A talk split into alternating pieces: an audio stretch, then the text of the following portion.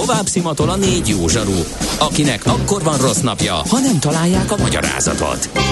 A francia kapcsolat a Wall Streetig vezet. Figyeljük a drótot, hogy lefüleljük a kábelt. Folytatódik a millás reggeli, a 90.9 Jazzy Rádió gazdasági mapetsója. A pénznek nincs szaga. Mi mégis szimatot fogtunk. A Millás reggeli fő támogatója a Schiller Flotta KFT.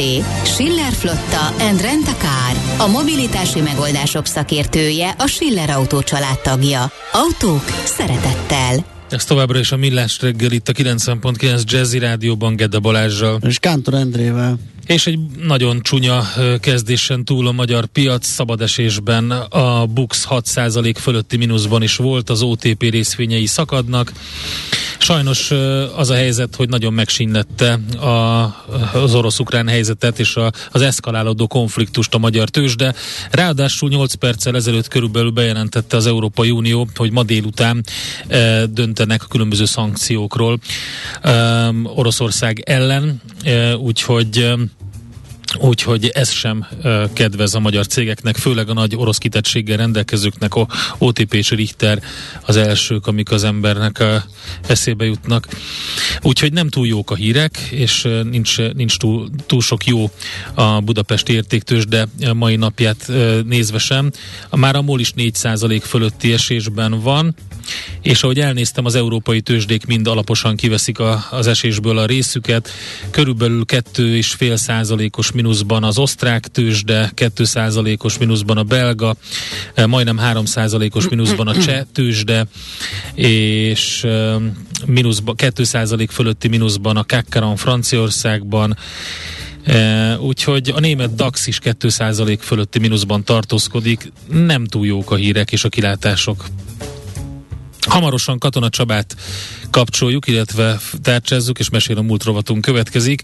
Rajta tartjuk a szemünket a Budapesti értéktőzsön. A forint hogy áll Balázs tartja? A forint az tartja még magát, igen, azt néztem, hogy uh, még egy árnyalatni erősödni is tudott a nyitáshoz képest 357 forint 26 fillér. A piacok is, mármint a tőzsde is egy picit-picit kezd a korrigálni. sokból korrigálni. Most 4,4% a mínusz, tehát a hat félből ledolgozott Aha. valamennyit, de hát mondjuk ez nem jelent semmit, negyed óra telt el, ugye az OTP az még mindig 15 ezer forint környéken. Nem ma, és nem mi találtuk fel a spanyol viaszt. Mesél a múlt. A millás reggeli történelmi visszatekintő rovata akkor, abból az időből, amikor pödört bajusz nélkül senki nem lehetett tőzsdeüzér. Érdekes érdekességek, évfordulók, események annó.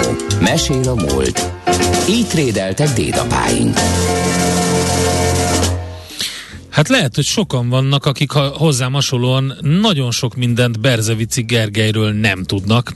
Esetleg egy iskola nevét jegyezték meg, vagy kettőét. Na Mert tessék. Miskolcon és, és Újpesten is azt Ó, Én az Újpesti Igen. tudtam.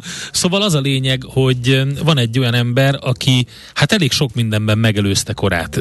Berzevici Gergelynek hívják, és azért emlékezünk meg róla és munkásságáról, mert 200 évvel ezelőtt, február 23-án, 1822-ben évben Kakas Lomnicon hunyt el. Itt van Katona Csaba történész a részletekkel. Szervusz, jó reggelt! Szervusztok, jó reggelt! Szia, jó reggelt! És pontos az információ tényleg a halálának a évfordulója alkalmából idézzük fel természetesen az életét és a munkásságát. Hiszen egy olyan emberről beszélünk, aki több területen is elég komoly teljesítmény nyújtott. Gondolok itt arra, hogy közgazdasági író volt, gondolok itt arra, hogy fontos szerepe volt az evangélikus egyházkerületek működésében, és ami azt illeti, nagyon-nagyon korai szakaszában a tátra kultusz ápolásában is oh. volt némi nemű szerepét. És ha csak ezt a hármat így külön-külön elválasztjuk, már akkor sem akárkiről beszélünk, de a három így együtt szerintem egy igen érdekes személyiséget fog felvillantani nekünk. Abszolút. Na hát ki volt ő? Hát először is van neki egy szép neve. Ugye Kokos Lumniszon halt meg, ezt említettétek, ez a Berzevici ősi fészke. Amikor ő megszületett, akkor még leginkább Nagy Lumnicnak hívták. De amennyire tudni lehet, a családnak az ősei már valamikor a 13. században fölbukkantak itt. Egyébként a száz telepítésű település faluról beszélünk, és hát azt, hogy erősen kötődik ide a család, az azt gondolom nehéz volna elvitatni minden a tüksében, amit elmondtam. Az egyik Berzevici bizonyos Berzevici György írt egy könyvet a, az Én első 65 éven címmel, szerényen ugye saját magáról. Ez 1936-ban jelent meg.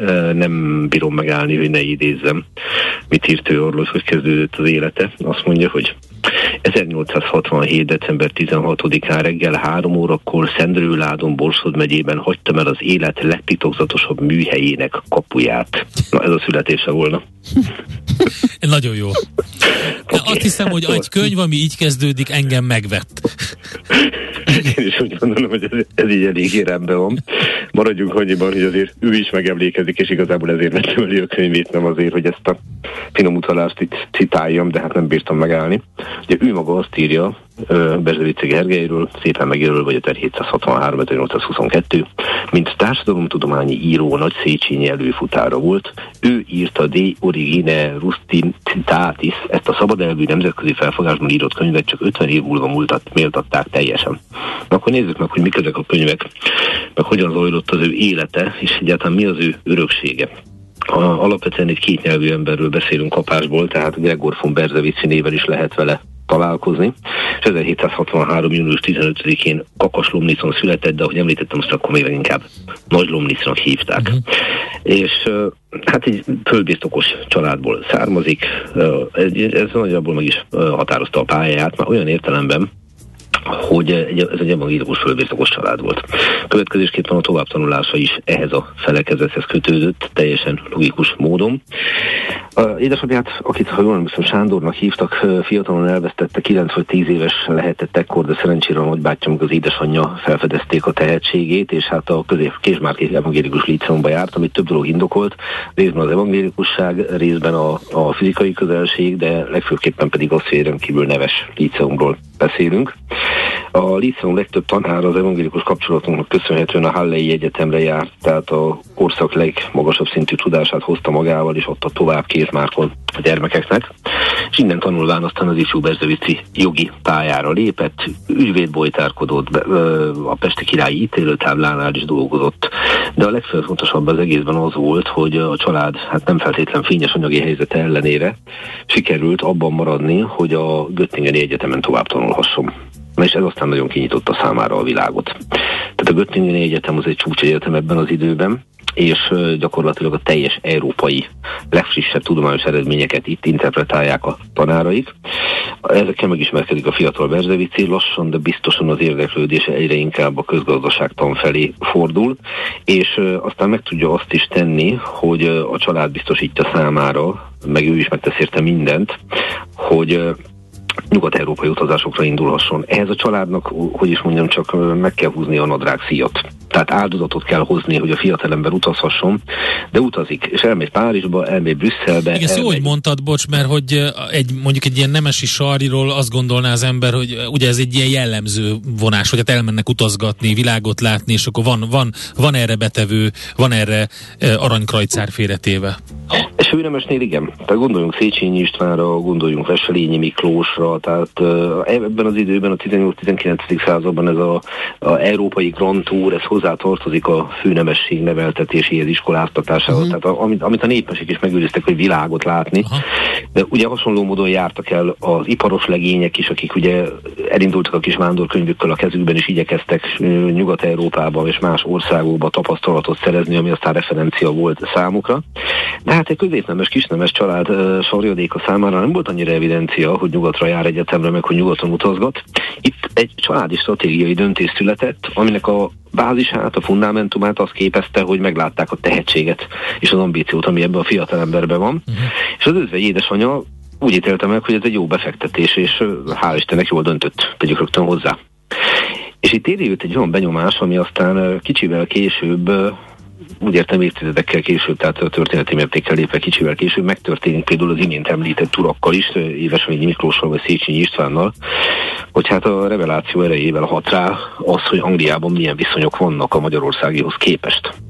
Tehát az ugye egy döbbenetes különbség a polgári fejlődés útján a rendi keretek közül már réges-rég kitörő angol polgári viszonyok, ahhoz képest, ami idehaza van félrejtésnesség, Angliában is van nemesség, ugye mai napig fennáll a királyság, itt csak arról van szó, hogy a polgárság, az úgynevezett self menek a megváltozott jogi viszonyok között a saját erejük révén a kapitalista piac irányába mozogva mit tudnak letenni az asztalra, miközben idehaza pedig ugye minden rendi alapokon áll, és hát a gazdaság alapját úgymond a jobbátság, és annak a bocsánat a szó, hogy kizsákmányolása képezi.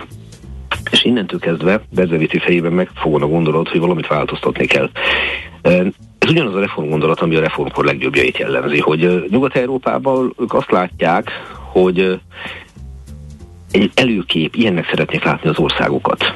Tehát szeretnék azt látni, hogy Magyarország is erről az útra lép. Na most ő hazatér, mármint Berzevici Gergely, és hát második József éppen ugye a maga reformpolitikáját igyekszik plántálni a magyar viszonyok közé. Ez nem könnyű, és tudjuk, hogy ellenszemvel fogadták őt. Sőt, legjobb tudomásom szerint még arra is volt példa, hogy amikor meghalt az uralkodó, akit nagyon nem szerettek idehaza, már mint hogy természetesen nem a magyar nép, mert ezt most felejtsük el, hogy ők, őket meg lehet ragadni, ők itt vagy mit szerettek, amennyire volt egységes. De a magyar nemesség az nagyon nem szerette, és a halál akkor még egy bált is rendeztek egy farsangi bált, de tekintettel a király halálára ez benne nélkül tartották meg. Ennyit a korszak visszásságairól. Viszont ő, Hát ugye egyfelől bulizni akartak, másfelől meg azért mégiscsak van egy illem. Igen. Na, zárójelbe zár.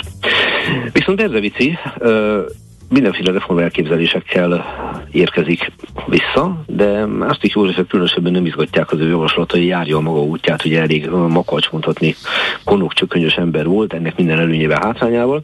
Ezzel együtt Berzevici úgy döntött, hogy természetesen ahhoz kell alkalmazkodni, amihez alkalmazkodni lehet, tehát akkor ő szolgálni fogja az államot, és hát egy meglehetősen a magyar történelemben rossz hírű intézménynél lesz fogalmazó, nevezetesen a helytartó tanácsnál. Tehát nem 1848-ban vagyunk, hogy abszolút negatívunként gondoljunk erre. És itt egyre inkább felveszti a tudását, ugyanakkor pedig kapcsolatba kerül a felvilágosodásnak a, a híveivel, itt például Martinovics Ignáccal. Uh-huh. Na mhm. most, hogy mennyire volt benne a Martinovics féle mozgalomban, azt nagyon nehéz megítélni. Véleményes a dolog, hogy nem volt igazán érintett, bár kétségtelenül közel álltak egymáshoz, vagy pedig érintett volt, de volt annyi háttere a helytartó tanácsi munkája révén, hogy végső soron megúszta a felelősségre vonást, de én hajlok az utóbbira, mert Berzevici azt a döntést hozza, hogy ott hagyja a helytartó tanácsot, és hazamegy gazdálkodni Kakaslomniszra. Tehát ez egy elég erős return, akárhogy nézem és hazatér. Kvázi, úgy tetszik, ez egy önkéntes számüzetés, de azért így is utazgat, tehát például Újházi Józseffel egy másik derék felföldi nemessel Lengyelországi útra indul, a magyar és a lengyel kereskedelem lehetőségeit tanulmányozza, ugyanon a felföldről ez nem annyira meglepő, tehát hogy a szomszédországról beszélünk, és aztán megjelenik az első munkája 1797-ben, tehát Kakas Lomliszban az idejét arra használta föl, hogy alkosson Magyarország kereskedelméről és iparáról. Ugye ezzel már világosan kijelöli, hogy mi az ő érdeklődési köre. Na persze ez az írás nem magyarul jelent meg, tehát Lőcsin adták ki, De Commercio et Industria Hungárié, tehát ez a címe a munkának. Azt tudni kell róla egyébként, hogy például azért nem ágyazódott be az emléke a magyar közemlékezetben, mert neki meggyőződése volt, hogy az állam teljesen helyesen jár el, ha a latint tekinti államnyelvnek, mert hogy hogyan lehetne elvárni egy sok nemzetiségű országban a nem magyarul beszélő, de egyébként hungáros tudatú lakosoktól, hogy hát magyarul járjanak mondjuk a bíróságra, hogyha kell mm. így intézni. Hát kell egy akadémiai nyelv, egy lingva franca, amit mindenki beszél, és Pontosan. ez akkor a latin. Pontosan erről van szó. És ez akkor a latin, így van, és ez teljesen egyértelmű volt, hogy ez a latin, csak ugye aztán a a későbbi emlékezetpolitika ugye hát nem igazán arról szólt, hogy, hogy pártoljuk a közös birodalmi közvetítő nyelvet, mint például a latint, vagy akár a németet. Ő maga egyébként a következőt írta, latinról írok, nem is látszik azon tárgyhoz, amelyről írok, más nyelvillőnek. Nem hiszem, hogy az egész Magyarország területén más nyilvános, alkotmányos és bizonyos értelemben nemesi nyelv lehessen. Uh-huh. Tehát ő elég határozottan érvelt emellett. Más kérdés, hogy mondtam, hogy ez kevésbé tette őt népszerűvé. Viszont ami biztosnak nevezhető a továbbiakban, az még mindig az, hogy egyre másra írt. Tehát több munkája jelent meg. Az elismerés nem feltétlenül szerezte meg a saját életében, de minden esetre egy olyan társadalmi réteg felé fordult a figyelme, ami, amivel mások nem nagyon foglalkoztak, ez pedig a parasság volt. Tehát fölfedezte azt, hogy milyen elképesztő kiszolgáltatott helyzetben van a parasság, mennyire nehéz előre mozdulni úgy gazdaságilag, hogy őket ebben a kiszolgáltatott, jogilag, gazdaságilag, kulturálisan kiszolgáltatott helyzetbe hagyják. És így született meg egy másik munkája, De Conditione et Indole Rusticorum in Hungária. Ezéként aztán megjelent magyarul is, jóval később, ez a magyarországi parasság állapotáról, vagy ha jól tudom, valami ilyesmi címem. És tulajdonképpen még azt is megteszi, hogy nem csak, hogy a magyarországi paraszti tömegek helyzetét veszi górcső alá és vizsgálja, hanem ezt összehasonlítja más országokéval is, és hát nem igazán uh, arra a következtetésre jut, hogy ennek így kell maradnia, és hogy ez így rendben van. Na nem is engedték kiadni, tehát a cenzor azonnal rálépett azonnal rálépett. Az más kérdés, hogy aztán a szerző engedély nélkül Lőcsé Máriási József kinyomtatta. Aha. Tehát ugye végső soron mégis napvilágot látott ez Csaba, a munka. ezekből, amiket itt elmondtál, meg, meg amit így látok, nem, mondjuk, mondjuk nem olyan nagyon sokkal, de azért én azt gondolom, hogy megelőzte a korát, és lehet, hogy, hogy ez volt a probléma, hogy, hogy túl hamar jutott ezekre, hát hülyén hangzik. Biztos, de... hogy, megelő, biztos hogy megelőzte. Mert ugye 1822-ben halt meg, azért még ezek a reformkori gondolatok messze vannak itt. Abszolút. Tehát itt azt látjuk, hogy van egy célracionálisan gondolkodó, alapvetően a, a közgazdaság szempontjai mentén a gondolatait megfogalmazó ember. Tehát itt szokták emlegetni vele kapcsolatban egyébként, hogy az egyik első olvasója volt Adam Smithnek. Uh-huh. Uh, és ilyen értelemben is azt gondolom, hogy úttörőnek számít Magyarországon. Tehát az, ja és hát még arról nem szólva, most ez a közgazdasági vonal, de a másik az, hogy ha már itt a parassággal foglalkozott, akkor a néprajzosok is a elődeje, a előfutároknak tekintik, hiszen sokrétű figyelme Berzevicinek kiterjedt erre a területre is. És itt van egy nagyon sajátos ellentmondás az ő egész életében, az konkrétan, hogy azért mégiscsak egy klasszikus, felföldi, nemesről beszélünk, aki lehetne a mixáti figurák létpapája is, uh-huh. és ehhez képest az derül ki, hogy ez az ember képezte magát, tanult, tapasztalatot szerzett, írt, alkotott, gondolatokat fogalmazott meg, és tulajdonképpen egy polgári közgazdaságtanban gondolkodott. Nagyon Tehát érdekes, mert a, az Adam Smithnek ugye van ez a munkája, ez a, ez a, a Láthatatlan kéz. Ne, a, nem, az erkölcsi um, um, szentimentumról, nem tudom, erkölcsi érzelmekről el, elmélete, valami ilyesmi. Elmélete, Igen, Aha, ez az erkölcsi azaz. érzelmek elmélete, ahol ugye az erkölcs és a társadalmi együttélés alapjairól beszél, az egymás iránt érzett rokonszebb szolidaritásról, ami csak most kezd bejönni ebbe az ESG gondolkodásba, ugye a fenntarthatóságba, a környezettudatos dolgok mentén, ugye a társadalmi érzékenység, az irányítási elvek, meg minden 2022-ben. nagyon, nagyon le vagyunk maradva.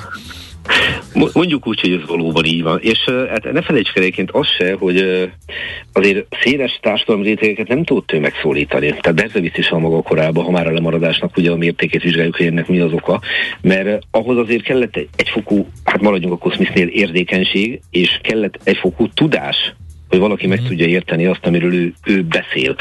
És hát amikor elkezd feszegetni egy kakaslomlici nemes ilyeneket, hogy a nemesi adómentesség az nincs teljesen jól, vessük össze a Magyar Reformkor egyik kulcsgondolatával és 48 egyik kulcsgondolatával a közteherviseléssel, hát akkor az nem biztos, hogy úgymond megértő lelkekre talált tömegével. Uh-huh. Meg a képzettsége, tehát az tényleg az, hogy ő Göttingenben sajátított el a tudását, ez megint csak kevés embernek volt a birtokába, hogy, hogy meg lehessen érteni azt, amit ő ír. Mindazonáltal én tényleg azt gondolom, hogy pontosan azért érdemel óriási tiszteletet, mert hát azért ezt, ezt úgymond szembe menve akkor nemesi közvéleményevel mégiscsak megcsinálja, nem népszerűséget hajhászott magának. Ezzel együtt kapott elismerést. Például a Göttingeni Tudós Társaság tagja volt, a Göttingeni Egyetem díjdoktorálvatta, tehát az alma mátere, ugye, ami azért egy elég komoly elismerés volt, és nem sok magyarnak osztogatták, ezt tegyük rögtön hozzá. És akkor kacsincsunk egy kicsit az életének egy más területére is, mert az idő szorít minket, de hát fontos megemlíteni, hogy hívő evangélikusként fontos szerepet játszott valóban a evangélikus egyház úgymond igazgatásában is, de ami számomra nagyon kedves, hogy az első tátrai túrázók közé tartozott. Hm, még a 18. század végén megpróbálnak feljutni a Lumnici csúcsra Maus Tamással, Kitajbel Pállal és Valstein Ferenccel. Ez nem feltétlenül sikerül. De minden esetre fogja magát, és erről beszámolókat ír a Bécsi lapokban, mert hogy németül is tudott természetesen. És tulajdonképpen ilyen értelemben a tátra kultusz megalapozóinak egyik előfutára is. Azért megint más kérdés, hogy van neki egy unokája, akit úgy hívnak, hogy Berzevici egyed, aki aztán megjelenteti egy olyan munkáját, elég későn 1899-ben, amit Berzevici Gergely ótátra Füredről írt, tehát ilyen értelemben a tulajdonképpen a hazai turizmushoz is hozzá tudott járulni. Ami, hát nyilván nem a legfontosabb eleme az életművének, de azt gondolom, hogy mégiscsak színezi azt a Persze. képet, amit róla tudunk alkotni. Fiát egyébként Titusnak hívták, tehát mint említett egyednek a édesapja az a Berzevici Titus névre hallgatott, nem tudom, hogy miért pont ezt a nevet kapta. Hm. Rögtön hozzáteszem, hogy maga Berzevici egyed, tehát az unoka, aki megjelentette ezt a bizonyos munkát, szintén Kokaslimucon született 1835-ben, hogy Mihálovics gazda őrűjönő katona volt, tíz tiszként szolgált, és tehát gyakorló katona volt, az itáliai hadjáratban részt is vett, de hát örökölt valamit a nagypapától, mert a Magyar Kárpát Egyesület alapító elnökségi tagja volt 1873-tól, majd pedig elnöke, sőt a Lengyel Tátra Egyesületnek is tiszteletbeli tagja lett. Ilyen értelemben azt lehet mondani, hogy a Berzevici család mint egy 800 éves történetének egyik kiemelkedő alakja Berzevici Gergely, ám de szerencsére korán sem egyetlen. Hát zseniális, nagyon, nagyon szépen klassz. köszönjük, hogy uh, ismét egy olyan alakot világítottál meg így nekünk, akiről mindenképpen tudnunk kell. Berzevici Gergely, Kakaslomnic. Uh, és hát itt, itt született, itt is hunyt el február 23-án 200 évvel ezelőtt. Csaba, köszönjük szépen! Én is köszönöm a figyelmet, Szép és napot. tényleg nagyon-nagyon örülök, hogy őt elővettük. Szervusztok, minden jót kívánok! Szia, szia! Katona Csaba történésszel beszélgettünk a 200 évvel ezelőtt elhunyt Berzevici Gergelyről. Mesél a múlt robotunk hangzott el. Kövesd a múlt gazdasági és tőzsdei eseményeit kedd reggelenként a Millás reggeliben. Gyorsan rápillantunk a tőzsdére még a hírek előtt, aztán utána a tőzsdenyításra van, természetesen szakértőink segítenek, hogy mi történik. Egy pici vissza pattanás azért volt a nagy mínuszok után a reggel. Igen, most 4, 4 mínuszon belül vagyunk, 3,9 százalék mínusz a Bux, és hát van, amikor korrigál, ugye a blue chipek jönnek föl, de például uh, megtalálták a az autóvalliszt, amit uh, kapott egy 11%-os Masterplastot is látom. Föl is függesztették egy pillanatra, ha jól láttam, mert a kereskedék... Akkor a Masterplastot is felfüggesztették, 10% fölött volt, hogyha jól látom. Igen, de most már az autóvalliszt is mínusz 5,7-ben, a Masterplast 7%-ban talán ezek a legnagyobb És 5% alatt most már az OTP, a Panergy, a MOL és a Richter is, úgyhogy hát lát, megnézzük, hogy hogy alakul a továbbiakban a tőzsde helyzete. E, elég nagy sokkot kapott a magyar tőzsde nyitás után az ukrán fejlemények hatására. Műsorunkban termék megjelenítést hallhattak. Nézz is! Ne csak hallgass! millásreggeli.hu Kősdei és pénzügyi hírek a 90.9 jazz az Equilor befektetési ZRT szakértőjétől. Equilor, 30 éve a befektetések szakértője. És itt van velünk Deák Dávid üzletkötő, szia, jó reggelt! Sziasztok, jó reggelt, üdvözlöm a hallgatókat! Hát nem unatkoztok. Igen, hát nem, az, az biztos. Én nem is tudom, hogy volt-e ilyen magas forgalom, mióta itt bejelentkezek nálad a, nálatok a rádióban. Hát 10,6 milliárdos forgalommal esik a Bux Index 942-kor. Az a pánik és a menekülésnek a egyértelmű jele. 3,75%-os mínuszban áll a Bux Index most jelen pillanatban 46.650 ponton áll, és hát gyakorlatilag ugye azt viszont most is el tudom mondani, hogy a, az egész esést, főleg forgalomban amúgy az OTP hajtja magával. Aha. Egyébként 4,7%-os mínuszban a bankpapírunk, és ez már igazából valamiféle emelkedést is mutatott, mert ez volt ilyen 7% körüli mínuszba is. 8,2 milliárdos forgalommal esik az OTP 15.140 forinton áll, a többi blue chipünk épp hogy jobban áll, a MOL közel 4%-os mínuszban 2460 forinton, és 2,5% körüli mínuszban a Richter, és a Telekom 7435 és 420 forinton áll. Az összes blue chipünk így teljesít. Igen, hát ugye az OTP-nél most halmozottan, az OTP halmozottan hátrányos helyzetű, ugye szoktuk mondani, hogy ilyen ország proxiként is használják, tehát hogyha Magyarországról ki akarnak szállni, vagy beszállni, akkor OTP-t vesznek, és most ráadásul közvetlen érintettsége is van itt az ukrán krízis kapcsán. Így van, illetve hát ami még érdekesség, hogy miközben itt beszélgetünk, azért most látunk egy elég nagy vételi erőt az európai indexekben, a nagyobb mínuszokból, most, most azért van valami korrekció, valószínűleg ezekben a másodpercekben érkezhetett valami hír.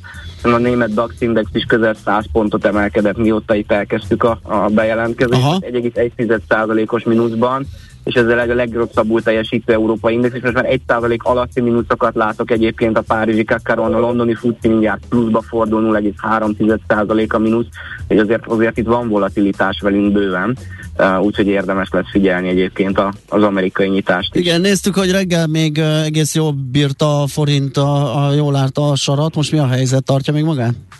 Tartja magát, volt egy benne is egy, egy elég nagy felszúrás így a, a nyitás körüli percekben. Most egy euróért 357 forint 40 fillért, még egy dollárért 315 forint 75 fillért kell fizetni a bankközi devizapiacon a régiós devizák azért elmondható, hogy, hogy ugye itt a pánik hangulattal együtt van azért nyomás, a lengyel zloty is gyengül, az, a, a forint is, eddig a legjobban teljesítő régiós deviza talán, de, de mindenképpen gyengül, és hát igazából azt láttuk, hogy, hogy a reggeli kereskedésben mind a japán, mind a svájci frank egy nagyobb erősödésen ment keresztül, ami egyértelműen a pánik jele, de ahogy említettem, most az elmúlt másodpercekben azért a devizapiacon is látunk némi enyhülést, az euró ilyen 130 fölött van ismét, ami 129-50-en kezdte a napot, azért ez ez egy fél százalékos erősödés um, az euróval a japán szemben, ami valamiféle nyugalmat jelent. Mindjárt meg fogjuk nézni, hogy mi, mit, milyen hír érkezhetett, ami, ami így reagált, amire így reagált a piac. Aha, oké, okay, megpróbáljuk majd mi is megtalálni, aztán beszámolni róla. Nagyon köszi, hát izgalmas napotok lesz, gatyát felkötni.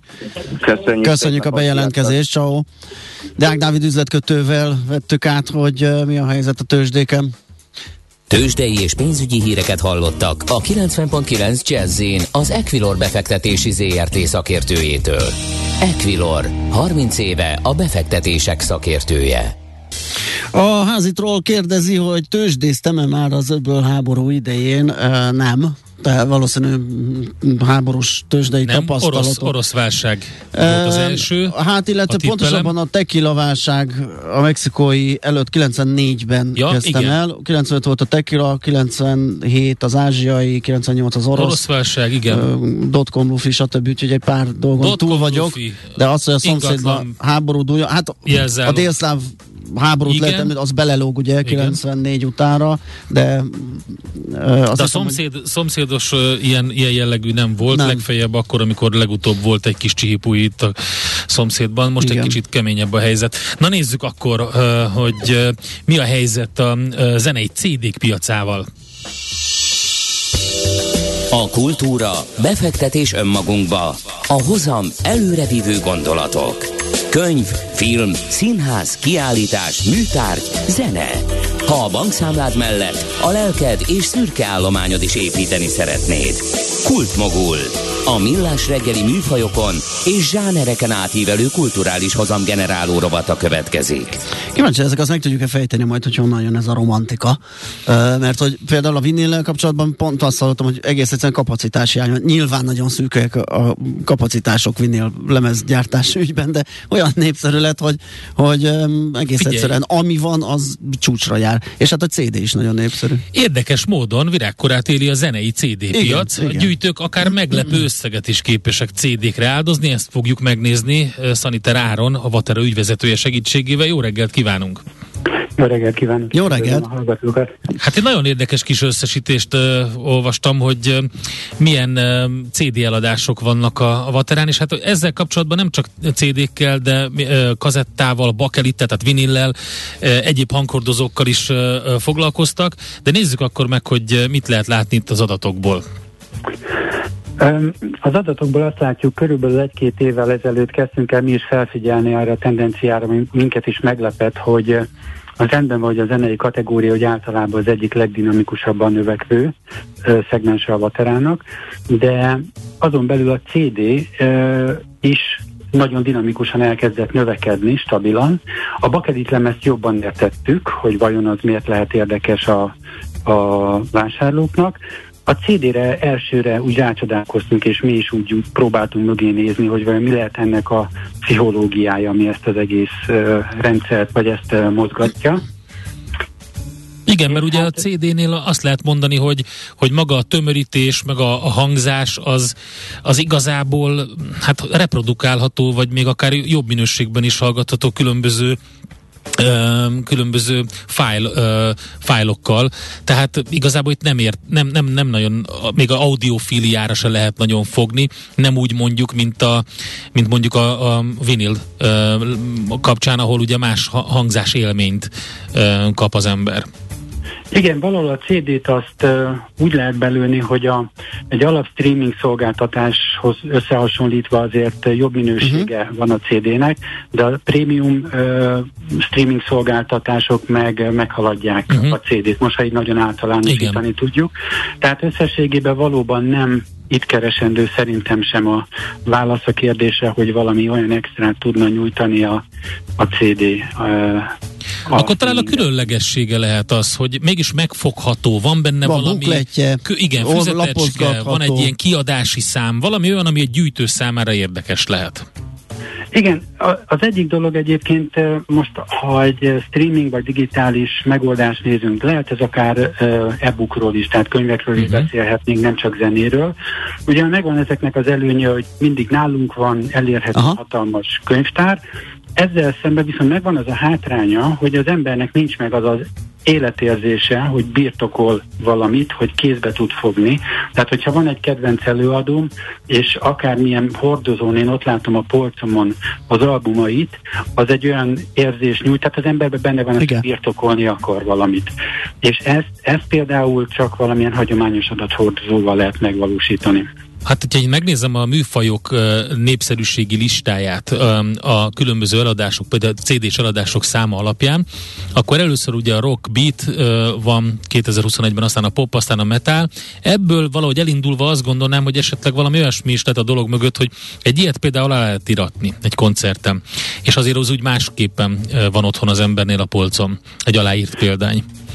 Így van, így van. Tehát a birtoklás után, tehát itt uh, többféle embernél többféle pszichológia működik, és a, a következő érdekes dolog az az, hogy a limitáltság. Aha. Ugye ma is lehet látni, hogy divatba is, akár hogyha újonnan valami divatterméket gyártanak, ott is a limitált kiadásért az nagyon nagy pénzeket kérnek el. Most ez ugyanígy jelen van a, a zenei piacon is, hogyha van egy kiadás, ami akár dedikálás miatt, vagy akár azért, mert az az album abban a, nem tudom, japán kiadásban, abban az évben nagy jó minőségben volt és limitáltan elérhető, vagy az első kiadás mondjuk, akkor ez önmagában is az, azt okozza, hogy innentől kezdve ez a termék már átmegy a gyűjtői kategóriába, Aha. és ilyenkor tapasztaljuk azt, hogy hát az árak elszabadulnak tulajdonképpen. Igen, ezt én látom is itt a, a, termék a legdrágábban eladott zenei CD-k és gyűjtemények között, és megmondom őszintén, hogy kezdem, kezdem kapizsgálni, hogy miről van szó, mert hiszen Két olyan előadót is ki tudok emelni, akik ugye a 80-as évek, 90-es éveknek a klasszikus magyar uh, ilyen, ilyen kemény rock zenei előadói, akik, ahol talán még nem is voltak olyan jó felvételek, és még, még nagyobb ritkaságnak számít. Itt van Pokolgép, Adjúj erőt, 1991, első Quint kiadás, CD Rudán Joe P. Mobil, ez majdnem 100 ezer forintért kelt el. Igen. Aztán Edda, Moby Dick uh, egyetlen évek. Uh, igen, tehát uh, úgy látom, hogy azért itt... Vince Lilla, szállj velem. Jó, de, de tényleg meglepő lehet azok számára, akik mondjuk nem rajongók, mások meg azt mondják, hogy hát ez megérte. Igen, itt uh, külön kell választani azt, hogy a Vaterán, ha megnézzük a kínálatot, akkor vannak a ilyen kommerszebb uh, zenei kiadványok, ezek uh, viszonylag olcsón elérhetőek. Van, hogy gyűjteményt tud megvenni valaki több száz CD-ből uh-huh. álló gyűjtemény pár százezer forintért, de a CD-re leosztva nem, nem kerül sokba. És ezzel, ha kontrasztba állítjuk a, ezeket a ritkaságnak számító gyűjtői darabokat, ö, amit a piac, másodlagos piac magának beáraz, ott a limitáltságból, és hát azért is, mert talán az a, az a kiadásról, arról a kiadásról tudják, hogy mi a múltja, mi a minősége, tehát valami, valami egyediség, specialitás kapcsolódik, és, és ezeknek a ritka gyűjtői daraboknak az ára valójában idővel csak, csak nőni fog. És min hallgatják ez? Az jutott eszembe, hát, hogy én már meg se tudnám hallgatni. Hát valószínűleg azoknak, a, a lejátszóknak lejátszó. is megnőtt, a, vagy azokra is megnőhetett a kereslet, pont ebből kifolyólag, hogy már nem nagyon van otthon lemezjátszónk, kazettás magnódekkünk, CD lejátszó még talán valahol akad. Igen, igen. Ez egy Ez, ez abszolút leköveti tulajdonképpen ezt a mm, tendenciát a lejátszóknak a piaca. Itt nagy kérdés az, hogy mondjuk a lemezjátszóról beszélünk, vagy dekkekről, CD lejátszókról, hogy újonnan mennyire lehet ezeket beszerezni, és mhm. milyen minőségben, milyen áron. A magnódekkeknél van talán az, hogy azoknak a beszerezhetősége a legproblémásabb, és ezért is van az az érdekes jelenség, hogy míg magnó kazettás, műsoros magnó kazettáknak a forgalma nem ö, olyan nagy a CD és a vinil lemezekhez képest, addig a ö, magnó dekkek, mint lejátszóknak a forgalma meghaladja a vaterán a CD és lemezjátszók forgalmát, mert hogy, mert hogy CD és lemezjátszót még jobban gyártanak, ugye pont a reneszánsz miatt a lemezjátszóknak ott, ott van is egyfajta kínálat, de magnódekkeket meg egyre inkább már csak a másodlagos piacon lehet vásárolni. Hát megmondom őszintén, ez az átlagár elég magasnak tűnik. 19.676 forintos átlagára van a magnódekkeknek, ami azt jelenti, hogy nyilván maradtak ilyen minőségi darabok, ami, ami hát azért hát nagy az, hogyha már működik, meg Igen. egyáltalán, ugye itt már a darabszám is kezd beszűkülni, gondolom. Pontosan, pontosan ez érezhető a piacon, hogy igazából a kínálattal van egyfajta probléma, egyfajta beszűkülés. Um, Érdekesség egyébként, hogy a magnódekeken túl az üres magnókazettákból is a jobb minőségű celofánnal becsomagolt kazettákból van 20-30 ezer forintért kapható is, mm. ami viszont az a kategória megint, hogyha megveszi valaki ezt, az valószínűleg nem azért fogja már megvenni sok esetben, hogy ő azt felbontja és vesz rá valami hanganyagot, mert abban a pillanatban, hogy felbontja, már az értékének a felét el is veszítette. Nyilván, mert akkor csak egy darab használt hanghordozó lesz belőle.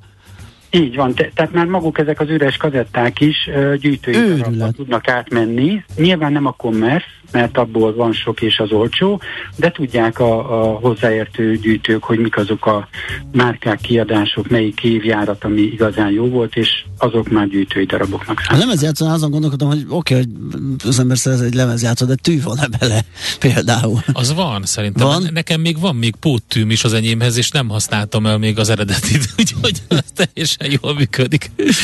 Igen, egyébként az is jellemző, hogy a Vaterán azért is mennek a lemezjátszók is jól, meg ezek az eszközök, mert vannak felújított darabok, meg felújítható darabok, tehát Aha. van egyfajta ellátottsága ezeknek, hogy az ember vesz egy jó minőségű készüléket, és magának otthon itt-ott felújítja. Egyébként érdekes, hogyha visszatérünk a zenei CD-khez, hogy 2019-es adatot látok, az 22.804 darab volt, és ebből egészen 30 ezer darabig ment föl 2021-re, tehát tényleg dinamikus növekedés van itt az elmúlt két évben. Igen, én úgy gondolom, hogy a bakelit lemezek, lemez nyilván a korából adódóan egy lépés előnyel rendelkezik, ott, ott már ott inkább egy stagnálást láttunk. Uh-huh. A CD lemeznél pedig most van egy aktív átrendeződés így a másodlagos piac irányába. Ez is majd be fog állni egy egyensúlyi helyzetben, de per pillanat még azt látjuk, hogy, hogy ez a mozgás az elsődleges piacok felől a másodlagos piac felé használt uh, piacterek felé, mint a Vatera tart. Ezt nyilván az is erősíti, hogy van olyan nagy bevásárló lánc, ami ugye nemrégiben jelentette be, hogy a alacsony kereslet miatt el fognak tűnni a polcairól a CD-k. Ez viszont azt is jelenti, hogy a másodlagos piacokon ez a fajta kereslet növekedni fog. Hát köszönjük szépen, egy olyan dologról beszélgetünk, hogy nem gondoltam volna, hogy így mostanában beszélgetni fogok CD, zenei CD-knek az eladásáról, és akár egy ilyen felhívás is lehet befektetői darabokna.